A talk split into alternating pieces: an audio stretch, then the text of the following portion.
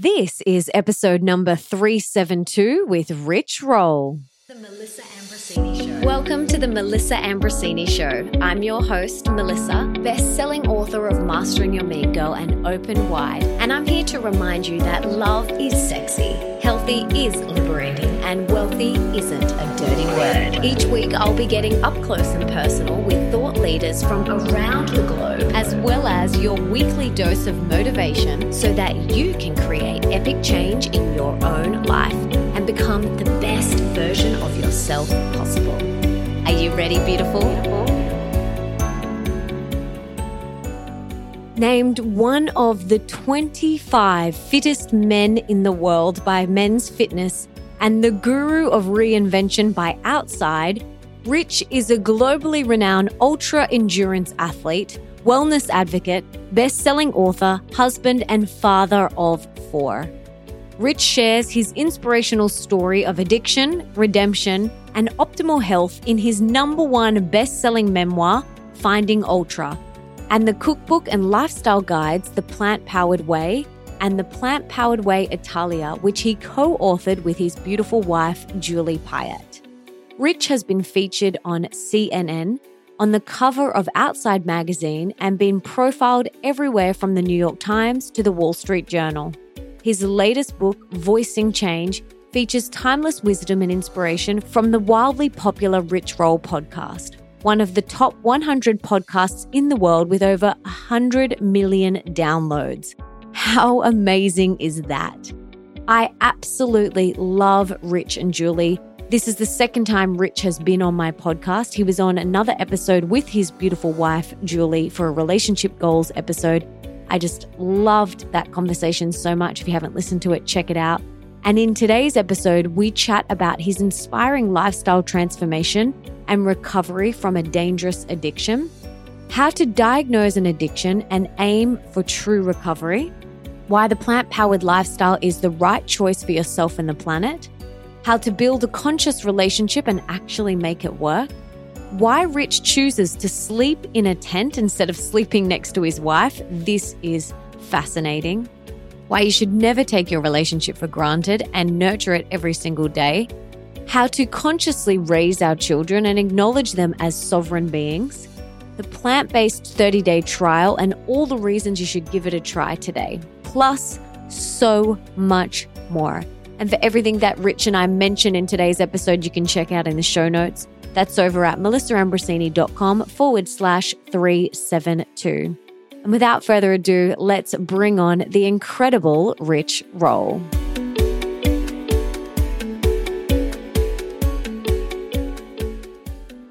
Rich, welcome back to the show. I'm so excited to have you here for a second time. Before we dive in, can you tell us what you had for breakfast this morning? Mm.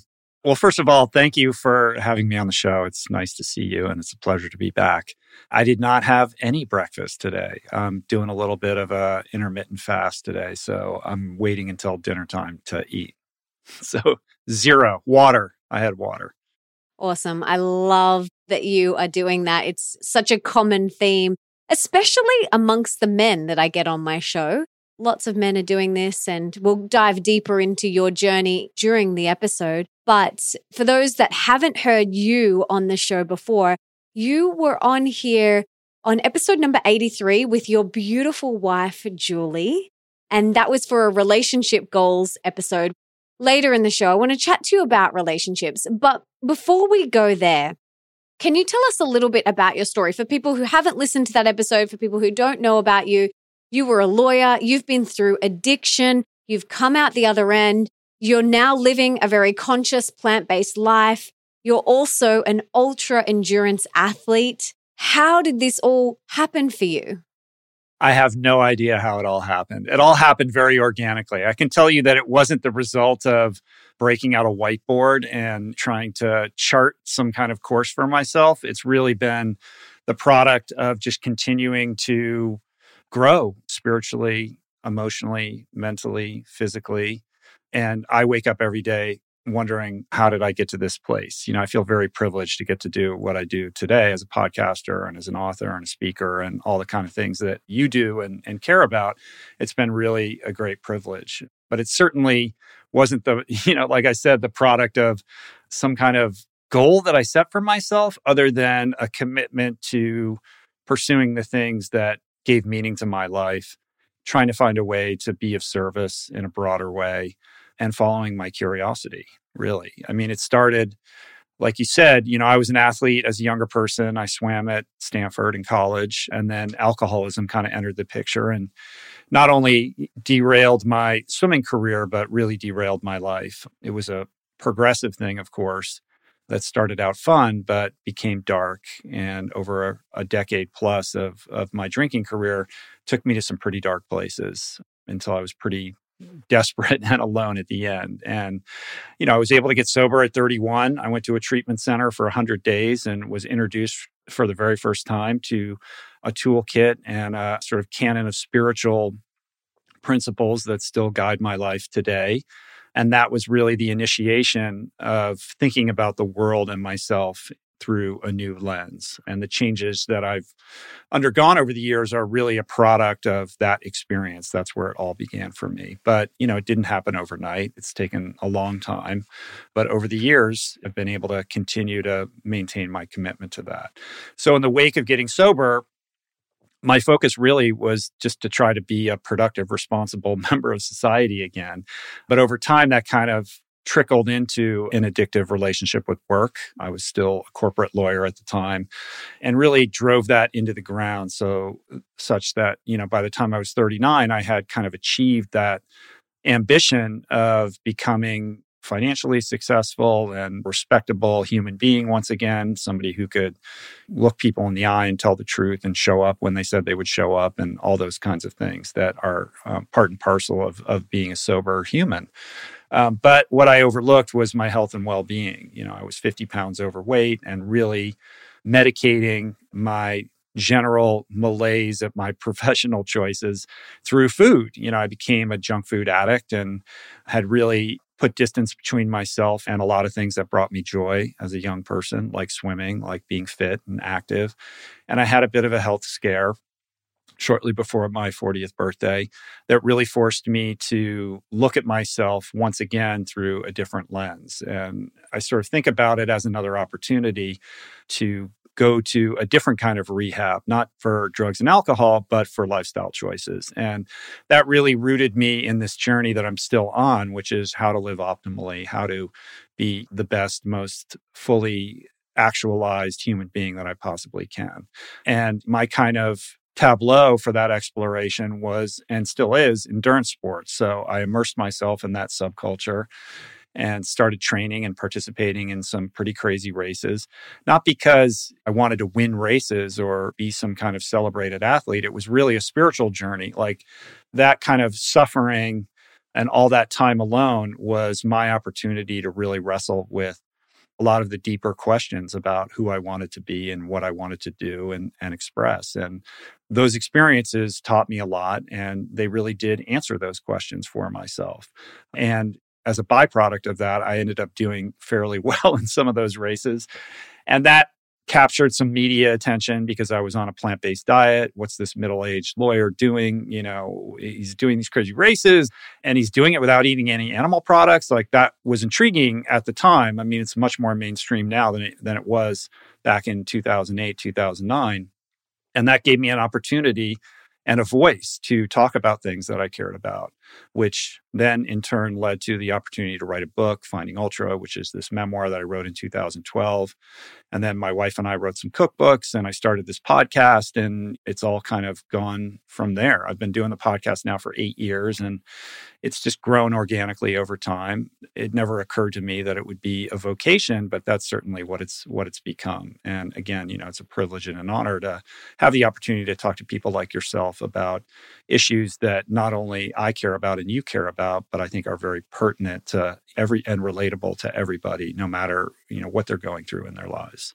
Absolutely, and I love your podcast. I'll link to it in the show notes. It's one of my favorite podcasts. My husband and I listen to it regularly, so thank you for bringing that to our ears.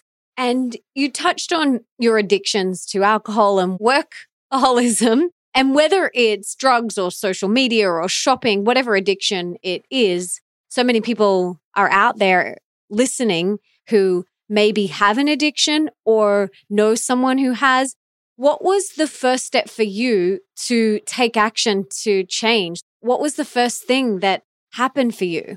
Well, I think in my particular case, on some level, I was aware very early on in my drinking career that I was at least a problem drinker.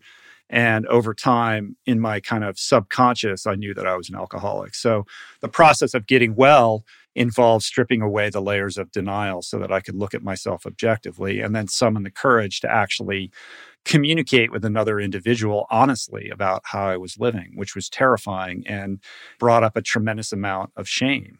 I had a very, and still do, I consider myself the you know always be an alcoholic but it was a very acute case. But i think an argument can be made that addiction lives on a spectrum and to some extent we're all addicts in some form or another.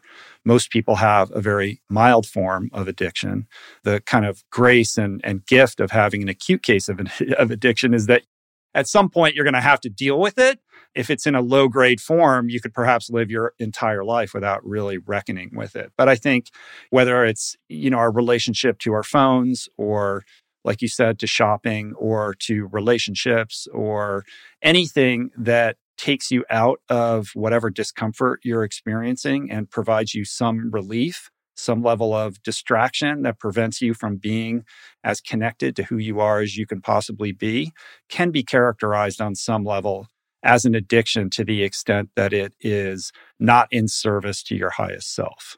Mm, absolutely. And I read a story about a car accident or a car incident that was kind of like the trigger for you that made you go and seek help. Can you talk a little bit about that? Yeah, you know, I'd been drinking and driving for many years and, you know, doing it in a way where I was getting away with it check my white privilege a little bit for that because I got pulled over plenty of times. But when I moved to Los Angeles in 1996, it didn't take long before the cops started to get involved with my errant behaviors. And I ended up getting two DUIs in a period of two months blowing a 0.29 the first time and a 0.27 the second time which for people that you know have any sense of blood alcohol levels that's extremely extremely drunk. Most people are passed out when they have a blood alcohol that high. The first instance involved me rear-ending an elderly woman at a stoplight at three in the morning and the second involved driving the wrong way down a one-way street at 2.30 in the morning and getting pulled over by the cops and both times going to prison and my boss finding out and lawyers getting involved an almost certain jail sentence to be delivered upon me because nobody gets away with two DUIs in, in California and escapes jail time. And that was very scary for me. And that was the first instance in which it became undeniable that my drinking problem was more than a problem and was indeed full blown alcoholism. And, you know, with that, I was court ordered to go to Alcoholics Anonymous. And that was my introduction to recovery at that time, but I wasn't really ready to hear the message. Like I was just scared of going to jail and trying to get the law off my back. So it didn't stick, but it was the first time that I tried to stop drinking and realized just how powerless I was over this, that this demon that I had was really truly all powerful and i had to go through a lot more pain before ultimately i was able to get sober. And it you know as they say in in 12 step like it takes what it takes and i'm just i'm just grateful that i was able to find my way to this place.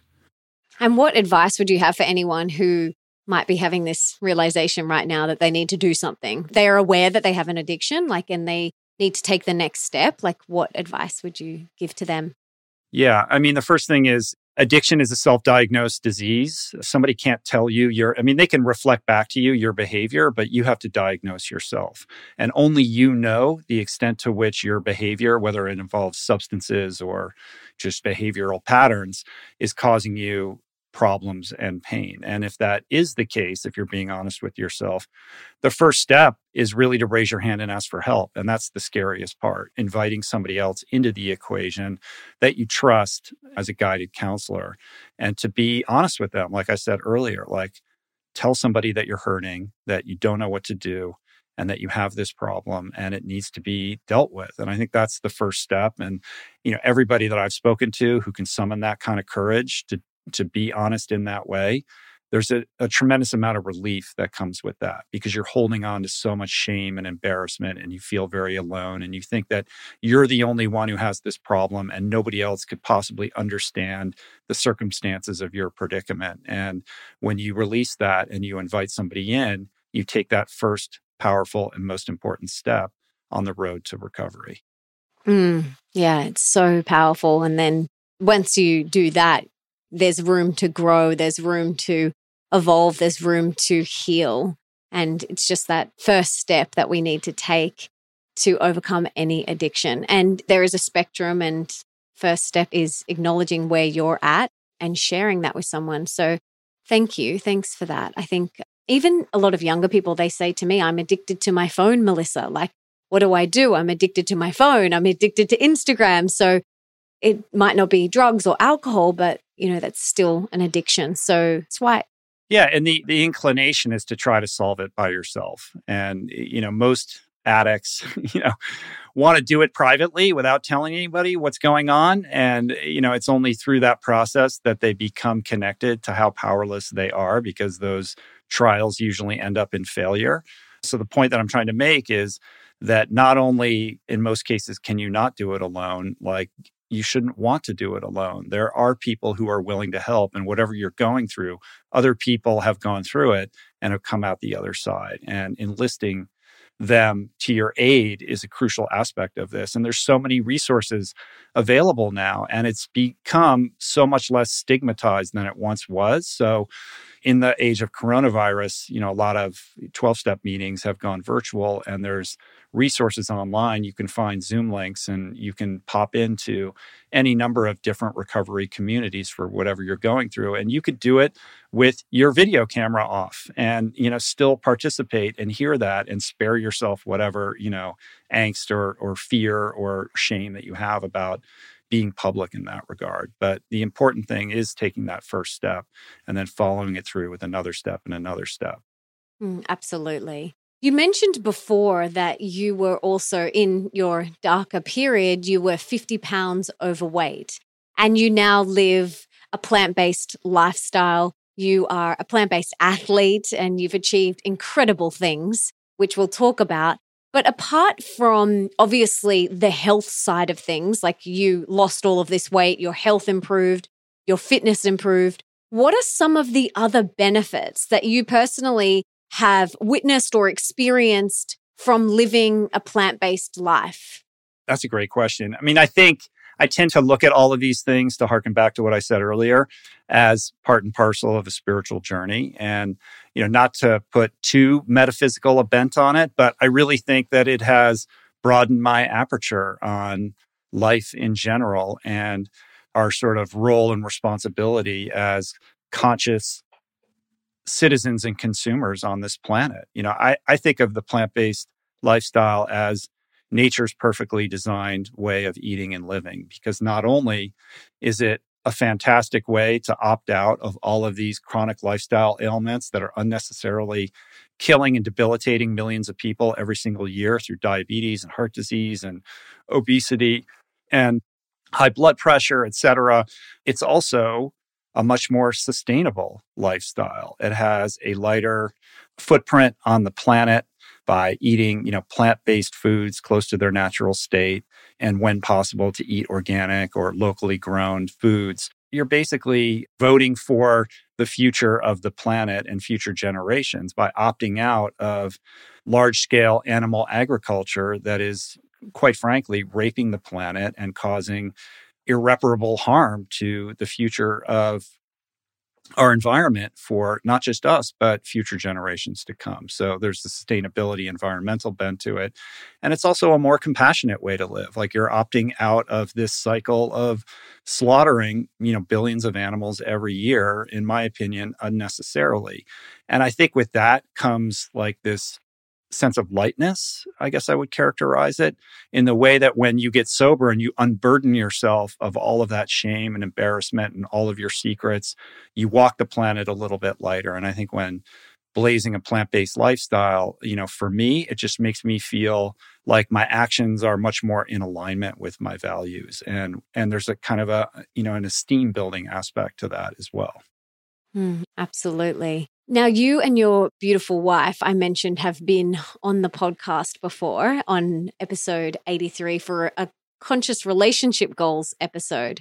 And you say that Julie has been the backbone to everything that you've achieved, which is so beautiful. When I saw that quote, I was like, that is so sweet. I want to know from you personally, what are some of the keys to having a conscious relationship and how do you make it work? I mean, there's so many to it. I mean, Julie and I have now been together 20 years at this point, which is crazy because prior to meeting her, I had never been in a relationship for more than like a year and a half and had never been in a healthy relationship either. So, you know, she's been a great teacher and I certainly picked the right person. And I feel blessed every day that she's my partner in life. And one of the reasons why we're able to have this successful marriage is that we communicate with each other honestly. We're open with each other. And it's not that we don't fight, we fight all the time, but we never leave a fight angry. Like nobody ever storms out and slams a door. Like we stay in it until we can reach some mutual understanding. And that doesn't mean that we're always going to end up seeing eye to eye on everything, but we have the emotional tools and the commitment to each other to you know wrestle through whatever we're going through so that we can deflate whatever intensity surrounds that disagreement. I think that that's super crucial. The other thing is we're both independent people and we're not looking to each other to you know quote unquote like complete us. Like we're complete on our own eh, you know and and and our sense of who we are and our well-being is not contingent upon our partner's perspective of us. It's really our relationship to our higher power or our spiritual interior lives that,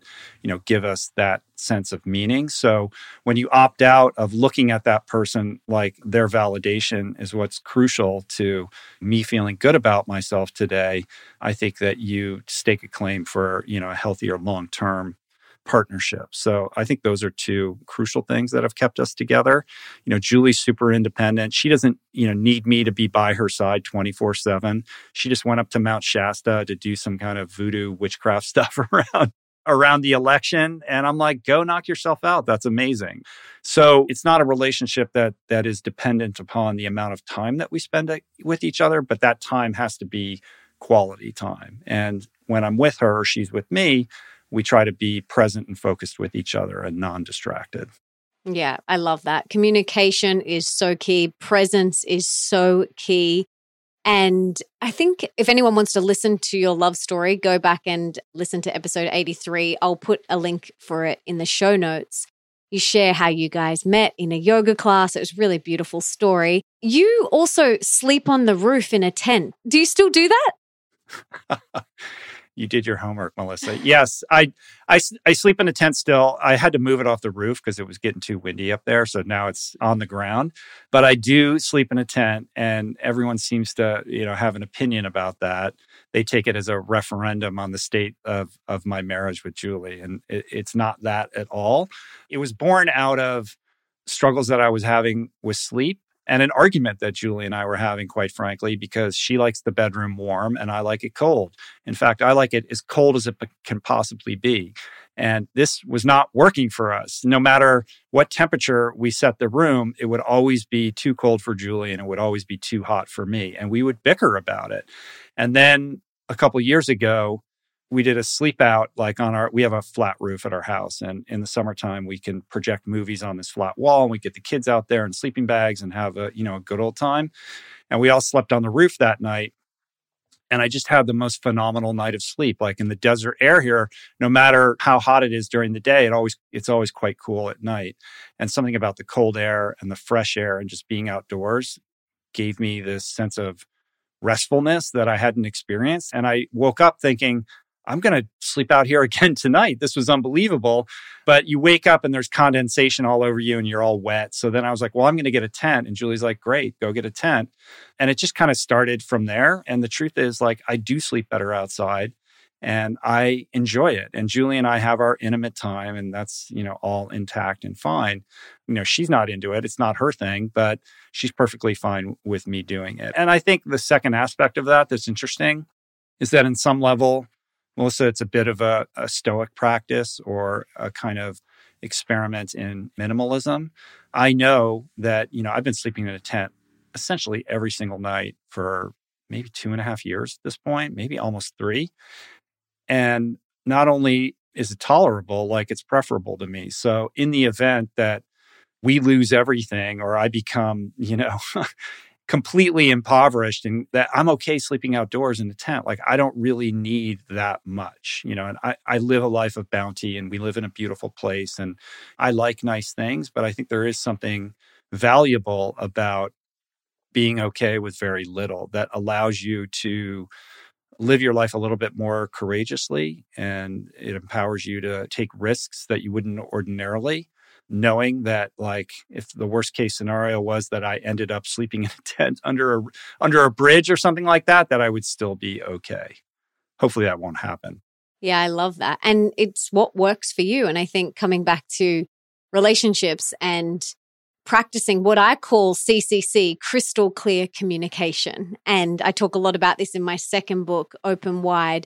And when we have that crystal clear communication with our partner, that's when we flow so much more effortlessly. And I love that. You're like, this is what works for me. So I'm going to do that. Is that cool with you? Yep, let's do it. You know, sometimes if my husband and I have been having two or three nights of repeated bad sleep for some reason, whatever the reason is, he'll sleep in the other room. And then we come back in the morning and I'm like, How did you sleep? He's like, Amazing. How did you sleep? I'm like, Oh, the best sleep ever. And so it's nice, you know, nothing was wrong. Like sometimes we just do that if you need a really good night's sleep and you got to do what's right for you. Yeah, I think I think there's a lot of stigma around it though. If you do that, then there must be something wrong with your relationship. And that prevents people from getting the best night of sleep that they can because they don't they don't want to create that sense that there's a lack of intimacy in the relationship. Mm, exactly. Exactly. But it's not the case at all. Tell us about how you and Julie still work on your marriage today. Like, are there things that you guys do today besides the practicing clear communication? Do you have any other tools that you guys use today? Mm, I mean, I think it's important. You know, we have four kids. I have two stepsons that are older, 25 and 24, and two, we have two teenage daughters. Included in the four or two on top of the four? Yeah, yeah, included in the four. Right now, actually, there's seven people living in our house. There's me and Julie. There's Tyler and Trapper, 25 and 24, who are my stepsons, who have lived basically most of the time in our house since they were quite young. Their father passed away, Julie's first husband, or Julie's former husband. And then we have two teenage daughters, and that's a lot of energy right now. And one of our daughters has a friend who's quarantining with us. So there's a lot of energy in the house. And, you know, the point I'm trying to make is that, is that, you know, with that number of people and all the moving pieces that come with that, it's very easy for a marriage or a partnership to become very transactional, you know, where your conversations are all about logistics, like who needs to go where and what bills need to get paid. And you become co-managers of, you know, of a household rather than intimate, you know, lovers and partners. So those are conversations you have to have, but they can't monopolize every aspect of the relationship. You have to always set aside time to put that away and say now we're going to go you know we're going to go have a date or we're going to go you know on a on a hike we're going to take the dogs out or something like that where it's just us together so we're nurturing that relationship i think is super important. You know especially you know when you've been together with somebody as long as i've been with julie it's very easy to go on cruise control and take your foot off the gas and just delude yourself into thinking the relationship is what it is and will always be there. And you know i always have to remind myself of the fact that nothing is really static. You know, when I was in treatment, it was impressed upon me that everything that I do, like every thought I entertain, every interaction I have with another human being, every behavior that I indulge is either moving me towards a drink or away from a drink. You know, there is no stasis. And that's extremely true. I think it's true in everything in life, but it's very true in relationships. You always have to be mindful that it's a fluid dynamic. And when you're not giving it the attention it deserves, you're not feeding it, it will die or wither or become decrepit. And it's hard, you know, that's a lot of work. Sometimes you don't want to do it, especially if you you're busy and you are managing a bunch of kids and a bunch of other distractions in your life. But, you know, when you have the wherewithal and you make that commitment, it pays, you know, enormous dividends down the line. 100%. Definitely. How have you and Julie consciously parented to raise children as sovereign beings, as the sovereign beings that they are? What are some of your tips or advice on raising children as sovereign beings? hmm Well, first of all, I'd say I wish I could tell you I've mastered this. It's a constantly evolving learning process where every day we're challenged with this.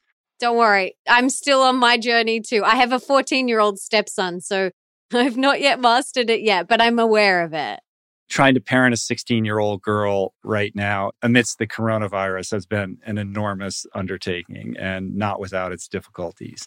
But I would say that one of the principles is that we've always, you know, treated them with respect, not that they, you know, needed to be treated as adults when they were children, but we always tried to kind of respect their sovereignty and perhaps allow them, you know, a longer leash and a broader, you know, kind of life experience than the average parent would when they are at a young age. So that means like not talking down to them and allowing them to make their own decisions and mistakes and giving them that level of respect as sovereign beings perfectly created. And I think what that has done is instill them with a sense of self or at least a process of self inquiry because we're not dictating how they should behave and what they need to do or not do. And it's proven, you know, we have our moments with it, but the boys who are now, you know, they're men at this point and they're just remarkable beautiful human beings and artists they're musicians and they moved home during you know they had they were living in town they had their own apartment in Hollywood and they moved home and it's just been a blessing to have them around. But, you know, there's speed bumps along the way, of course. You know, Mathis, our 16 year old, is she's pushing the boundaries of what's acceptable. And that's kind of what you do when you're a teenage girl. And she's, you know, got this spirit and this strength and she's got a lot of opinions and she's a leader and she's a go-getter and she's a hustler and an entrepreneur and all these amazing qualities.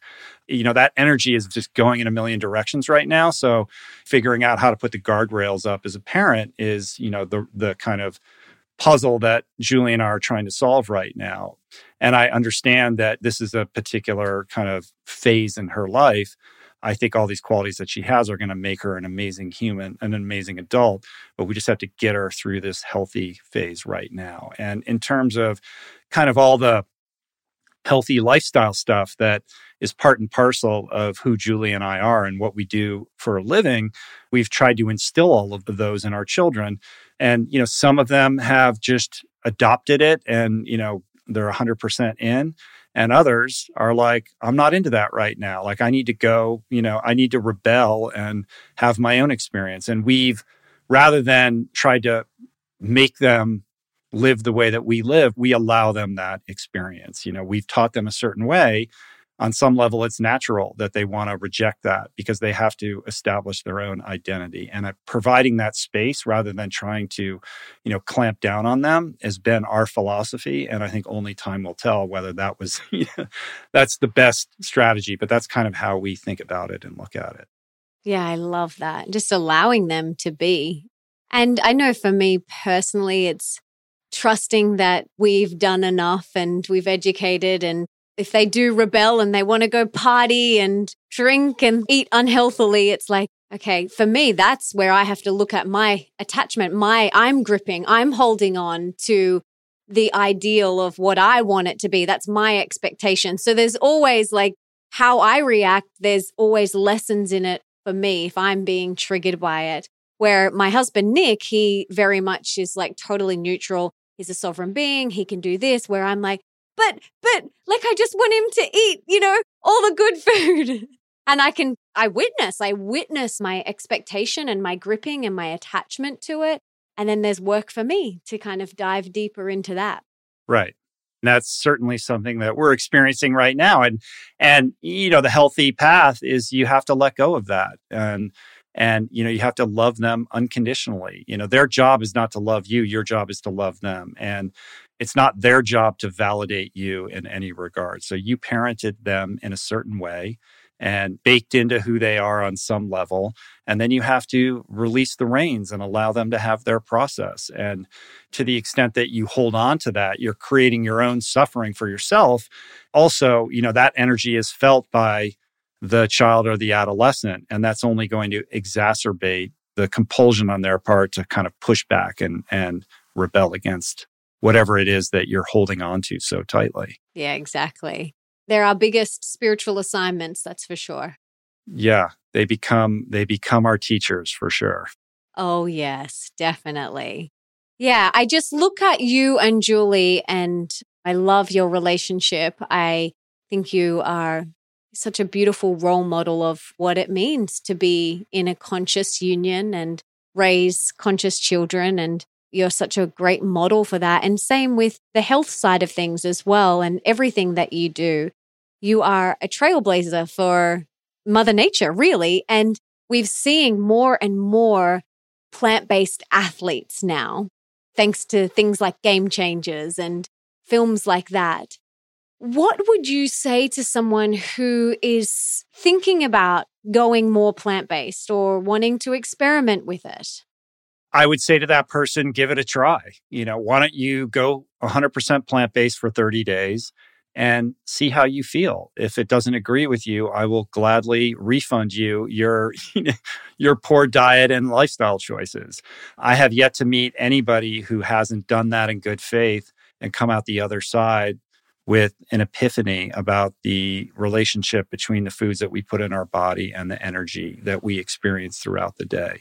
I think with guys, you know, they get really worried about the protein question, which I think is a non issue completely. You know, I don't know if we need to go down that rabbit hole, but, you know, I've been eating plant based for 14 years at this point. Yeah, quite a long time.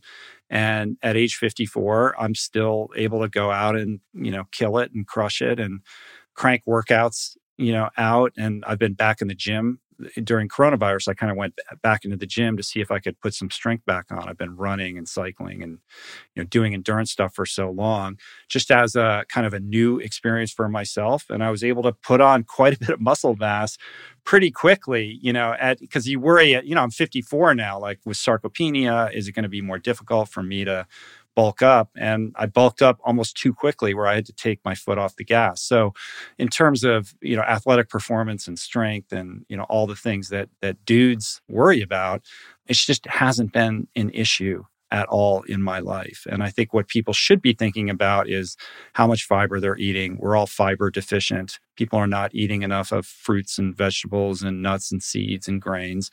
And when we can have that experience for ourselves, the lights kind of go on. So I would encourage anybody to check it out. And if you're not into like the 100% full bore kind of experiment thing, my suggestion is to take one habit that you have. Let's say you just love putting milk in your coffee in the morning or something like that, and make one simple tweak or switch and try oat milk or almond milk or coconut milk and that might taste weird or be uncomfortable for you for a little bit but you know do that for a couple weeks until you acclimate to it and realize like oh i don't miss that dairy anymore and then you know tackle another small habit and just do it in bite-sized chunks and move forward in, in that way. I mean i think everybody's different and everybody has a different way that they tackle you know trying to master a new habit but the important thing is you know what direction are you moving in? Mm, absolutely. And then feel how different it feels in your body. I think, yeah, like you said, I love experiments. I love trying things out for however long, whether it's a week or 30 days, but just gift yourself that and then tune in and see how you feel. My brother is a professional athlete. He's a professional rugby union player. And they definitely have that stigma around being very bulky. And he looks at my husband and I and he's like, I would love to be fully plant based. I would love. And I'm like, give it a go. But he just has that conditioning where he's quite conditioned and fearful that he needs that protein. Even though when he comes and stays with us, he feels incredible. He's like, I need to come detox and he'll come stay with me for a week. and he eats all organic and he just loves it and he feels incredible. But still, there's that bit of fear for him that am I going to lose too much weight or whatever it is. But then you just look at people like yourself, watch the documentary, The Game Changers, and just Google all of the incredible people out there like yourselves that are doing amazing things on a plant based lifestyle and look at the results you're getting. Yeah, I mean, it's one thing, you know, I'm an endurance athlete, so, you know, being lean is really important. But if you watch Game Changers and you see people like James Wilks and Nimai Delgado, the bodybuilder, and Damien Mander, who is a Australian Special Forces sniper who's now has this amazing organization, anti-poaching organization in, in Africa. Like these are big, aggressive alpha males, you know, that any rugby player would look at and identify with. So all those voices are needed because I think every, you know, every individual has the ability to connect with a certain different type of person. But, you know, it's interesting that, you know, like, has he seen the game changers and did that make an impact on him? He did watch it and he was like, yeah, that's amazing. And then I think he did it for like two days and then went straight back in because the conditioning is so strong. It's so strong. It's been deeply embedded in his brain since he started his career. And, you know, who knows? He's on his own journey. And that's another one I've got to let go of attachment to and just, I'm here. I'll make you beautiful vegan nachos whenever you want to come over and just do my best to show up for him. But maybe I'll rewatch it with him when he's next here.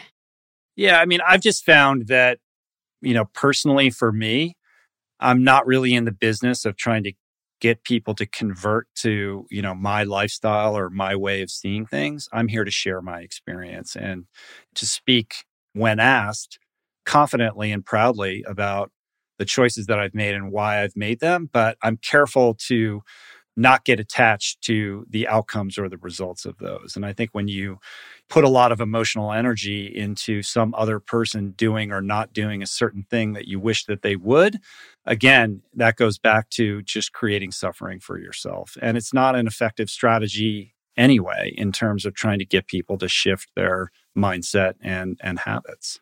Mm, and it's exhausting. And whether it's your brother or your children, You've just got to focus on you showing up as the best version of you and doing what's true and right for you.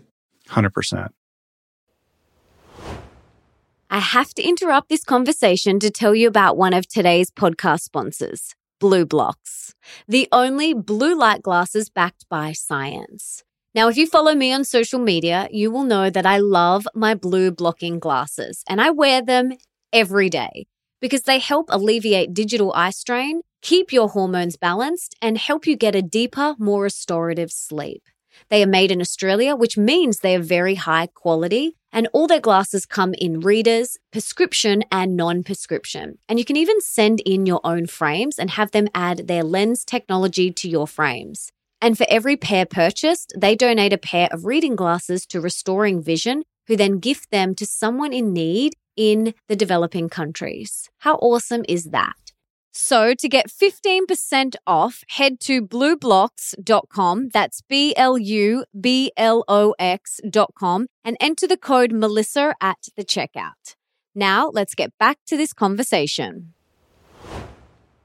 What is your definition of success? And what do you attribute your success to? Oh, wow. That's a good question.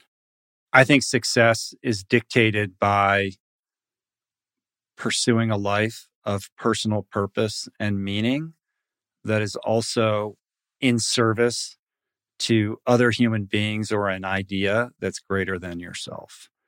That's what I've found. And pursuing that initially for me was quite scary because I came from a very traditional structure and upbringing you know like you go to a certain school and then you do you know you get this job and you go to law school and etc and that was an equation that for me personally you know was not satisfying and did not make me happy.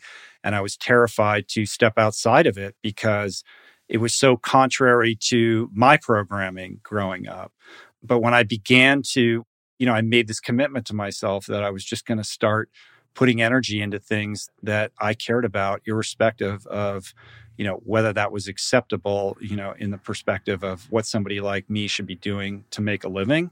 And the irony is that I've become more successful by doubling down on that strategy. So it's a kind of elusive thing. Like, I think it's different for every single person. And I think it demands that we all engage in that inner work to try to become more connected to who we are and what makes us unique and what it is that we want to bring voice to. And that's going to look different for every single person. But the more we can pull on those threads and invest energy in whatever that thing is, I think that our lives expand in proportion to that. That's certainly been my experience. And, you know, every success that I've had, I can trace back to those kinds of decisions of basically acting in, in the face of fear and having the courage to, you know, express myself authentically. Absolutely. So beautiful. Did you feel like you were on purpose and doing your life's work when you were a lawyer? No, no, I felt like I was doing what was expected of me and what would be socially rewarded, but I never felt any kind of emotional connection to what I was doing. And I was dying. But, you know, I grew up as a swimmer. I knew how to suffer like in training, and I just thought everyone was suffering like I was suffering, and I just had to gut it out. I didn't realize until later that there are actually people that enjoy that profession, you know, and God bless them, you know, but that wasn't me.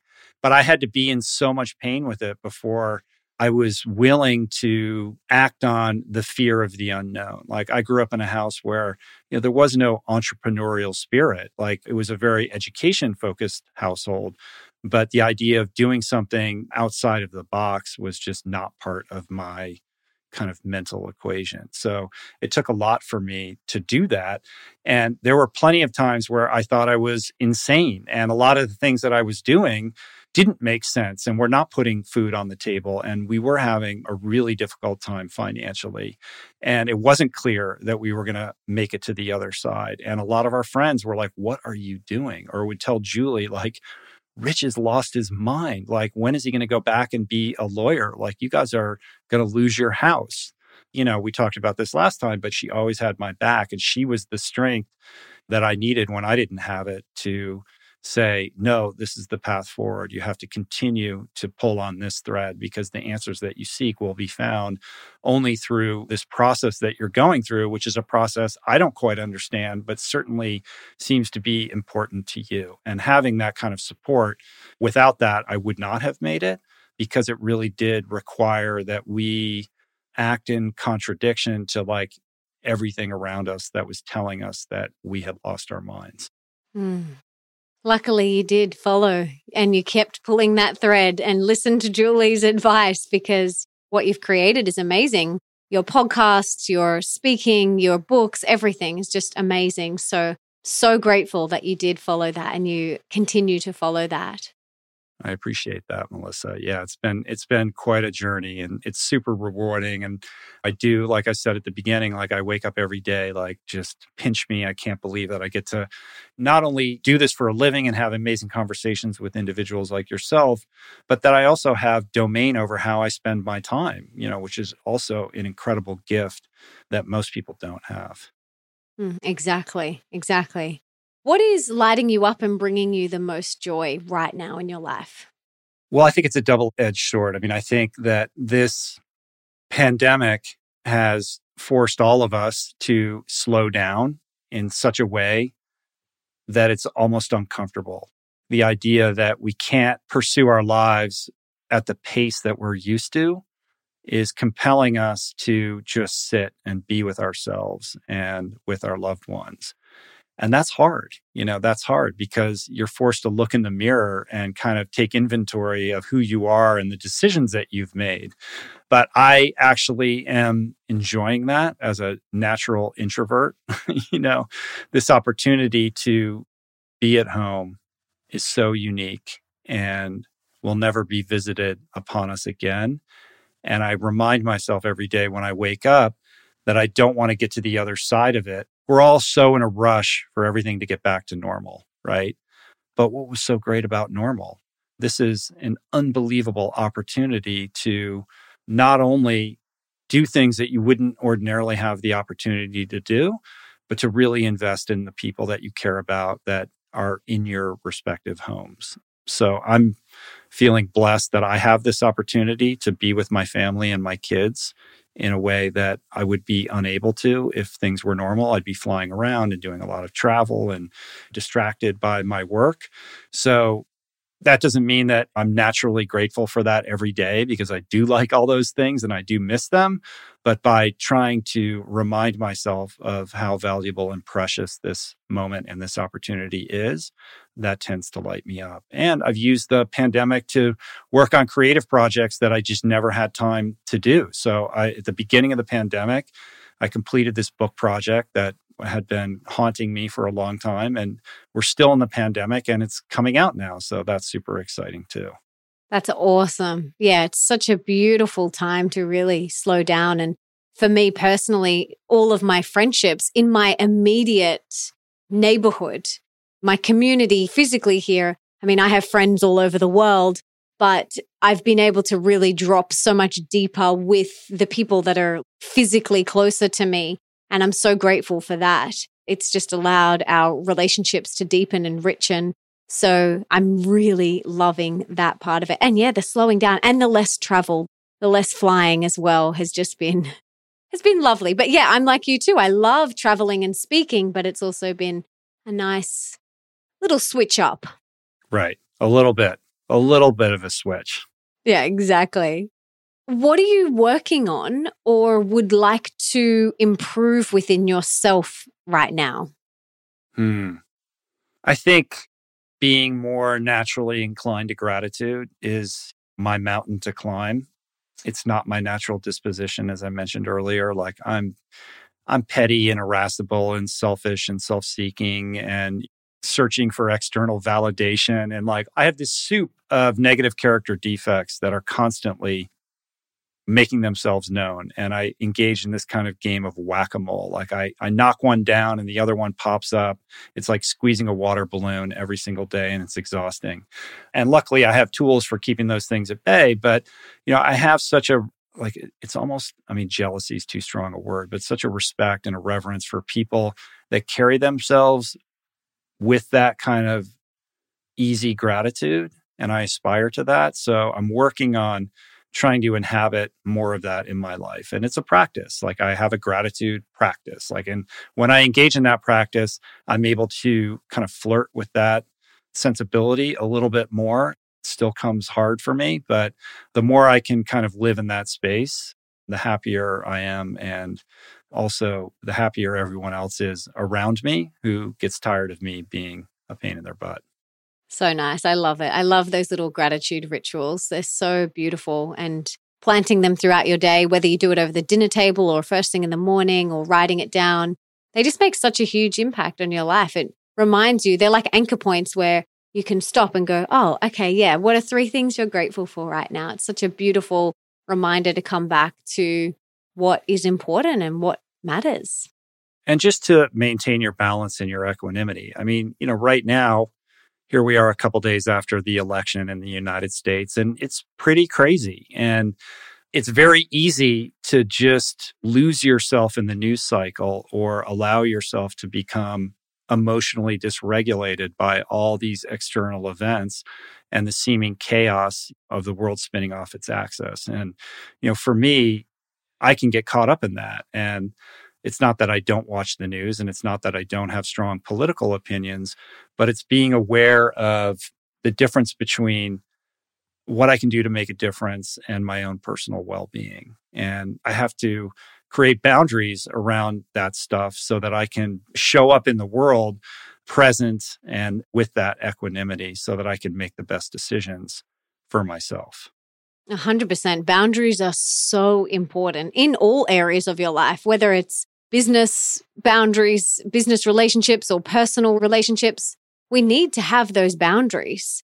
And that doesn't mean you're selfish or that you're not spiritual. It just shows that this is what I believe in. This is what's true for me. And you get to decide who moves in and out of those boundaries, what you allow in and out of those boundaries. You can be flexible with them. You can change your mind. But I talk a lot about this. And I think one of the reasons why I stay so balanced within myself, not all the time, but it's because I have these boundaries. You know, I don't have my phone dinging and pinging 24 7. Like I choose when I'm going to respond.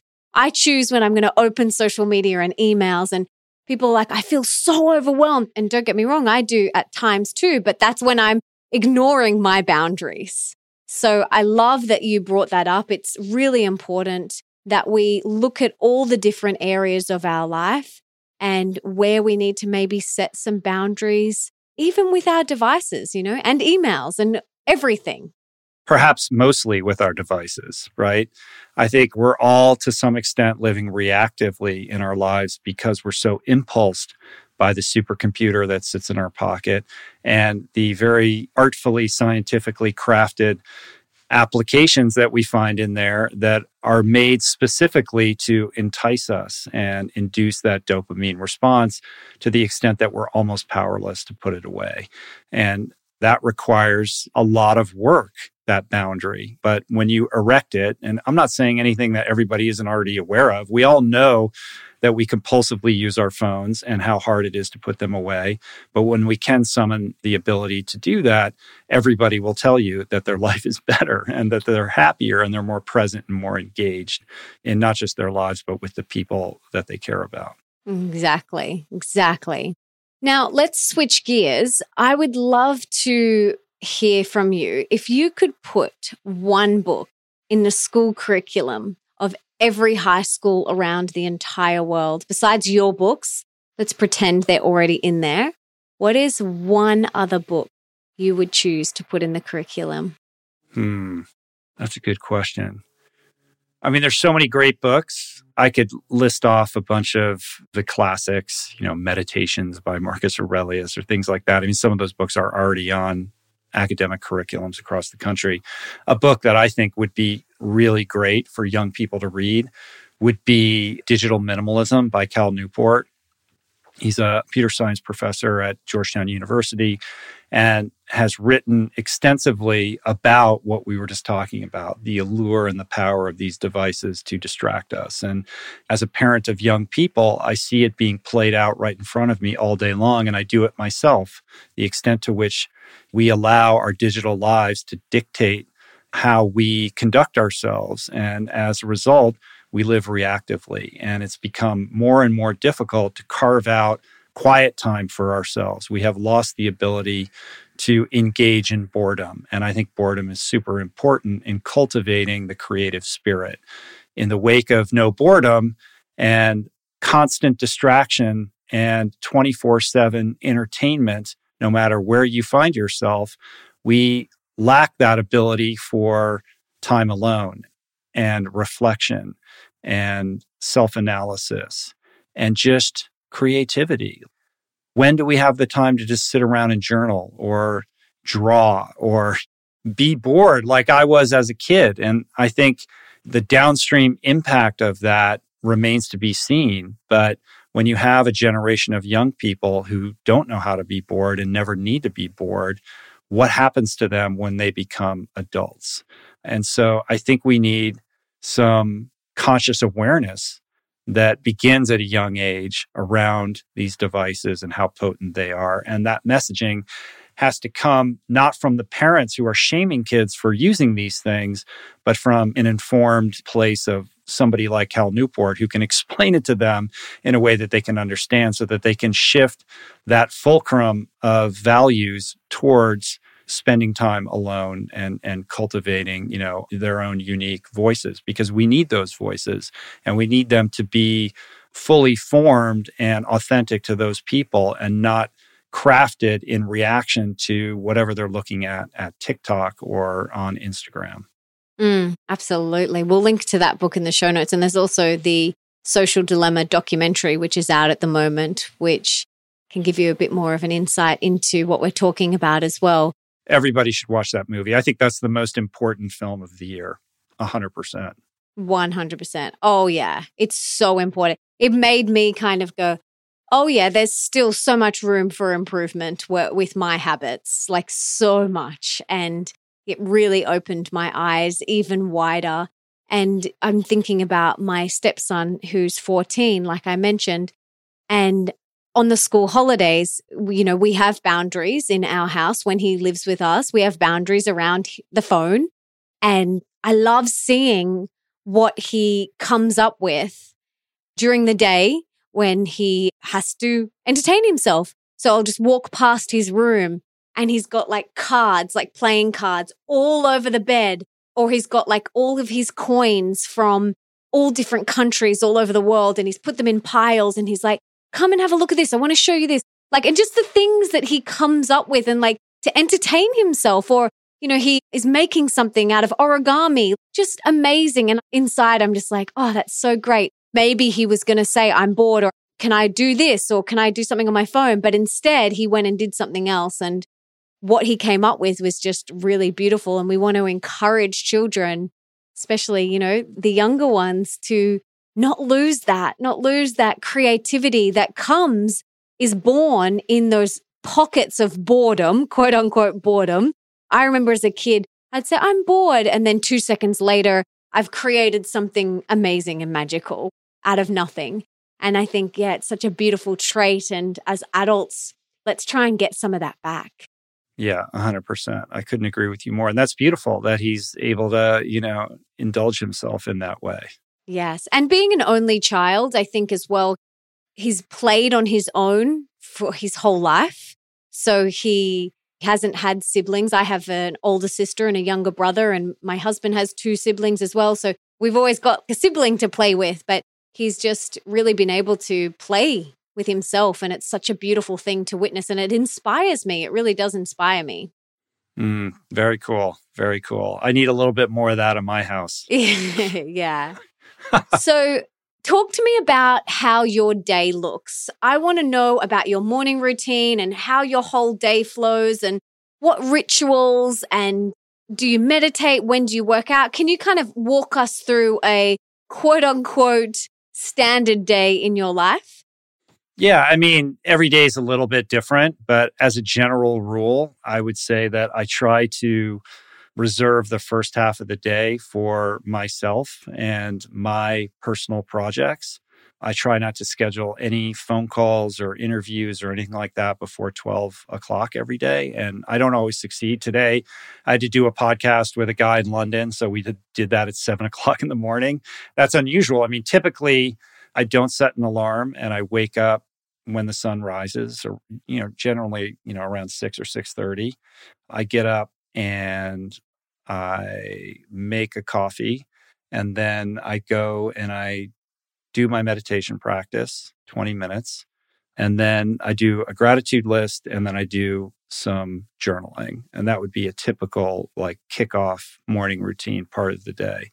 And then after that I go and I train. So I go for a trail run or I get on my bike or I go swim or lately I've been, you know, going to a gym where they've opened it for safe social distancing working out.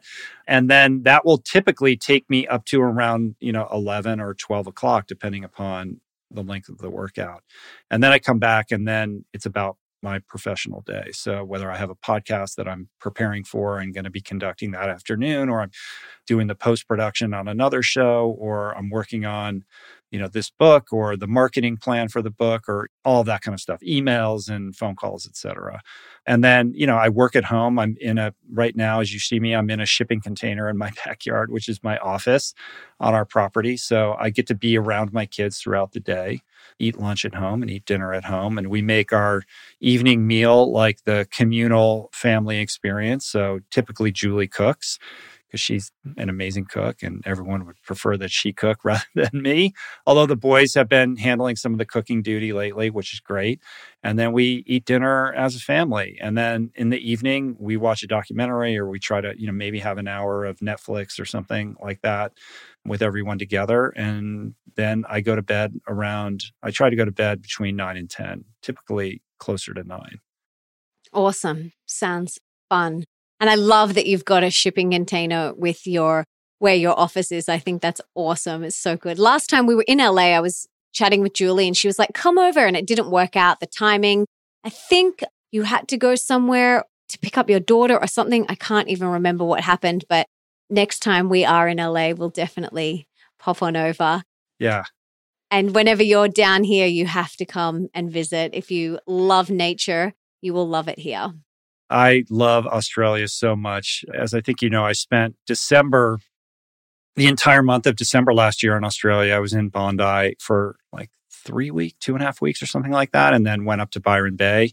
I'd never been to Byron before, and I was just, I did not want to leave. Like I was ready to just say, this is my new home. So I could foresee a future there, but I haven't ventured further north of Byron. So there's so much, you know, that remains for me to explore. And I know I would love the Gold Coast. Oh, yeah, you will love it. The whole thing, like the East Coast, the West Coast, beach, nature, surfing, sunshine, you will love it. Like Australia is such a beautiful country. So definitely check out more of it. I will. I will. Once I'm able to travel again, I don't know what the situation is now.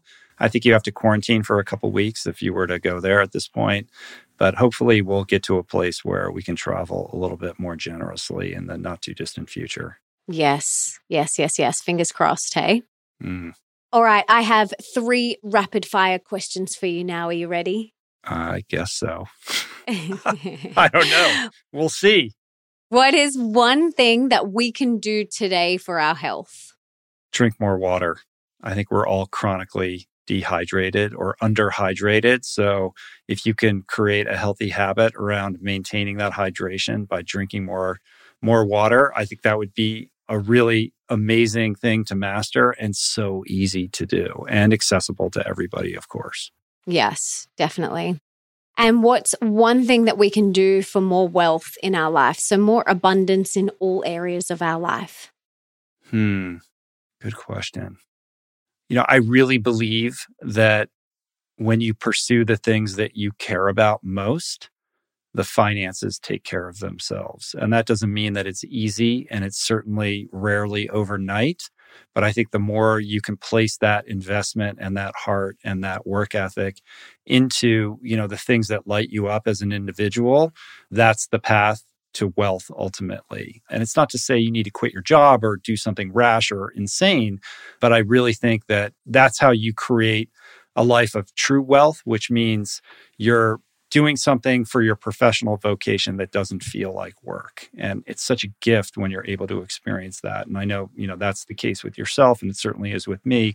And, you know, most people never get a taste of that. So to the extent that I can encourage people to experience some level of that in their lives, I think is worth exploring, even if it's just, you know, a little side hustle on the side. But I think the people that are the wealthiest, and by wealthy, I mean, you know, people who are very you know, wealthy isn't just financial. It's like, you know, I consider wealth to be a broader equation of well being and stability and grace and service and all of these things. The people that are the best examples of that are the people who will tell you, I've never worked a day in my life because their passion is so interconnected with what they do for a living.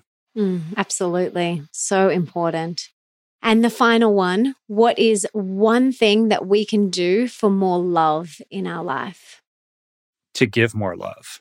You know, we're all seeking love, we're trying to receive love, but love is experienced in the gift of it. So when you approach that idea of love, not from a perspective of how can I get it, and instead flip that coin and start giving it, that's how you experience and bring and invite more love into your life. So stop chasing it and start expressing it. And that's how your life is going to change. 100%. And it can feel vulnerable and maybe scary for some people, but it's one of those things. The more you give, the more you express, the more you share your love with others, the more it's just going to come flooding back to you. Mm-hmm. 100%.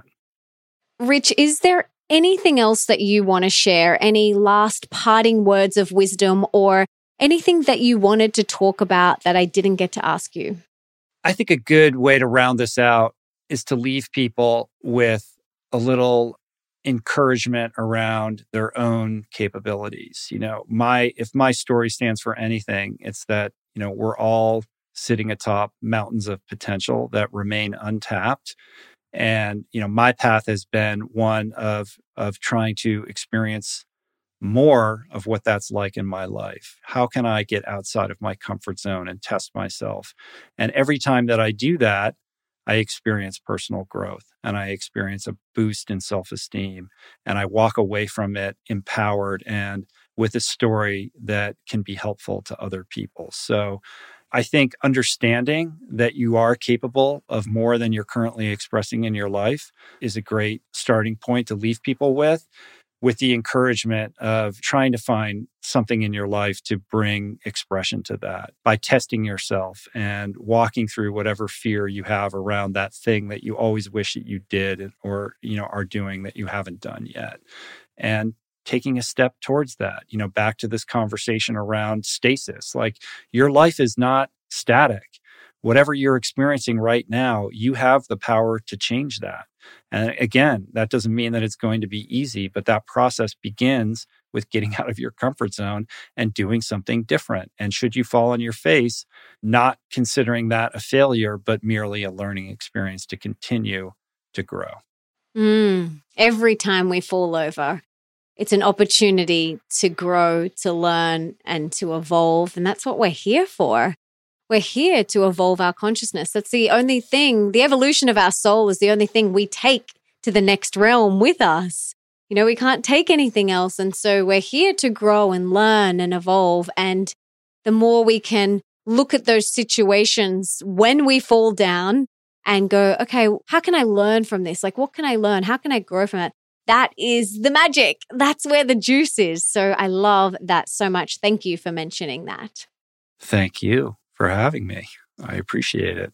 Oh, it's been such an honor. And I want to personally thank you so much for not only giving us your time today, but for being such a light in the world and for all of the podcasts over the last eight years. I can't believe it's been eight years. That is huge. That's amazing. That's such a huge achievement.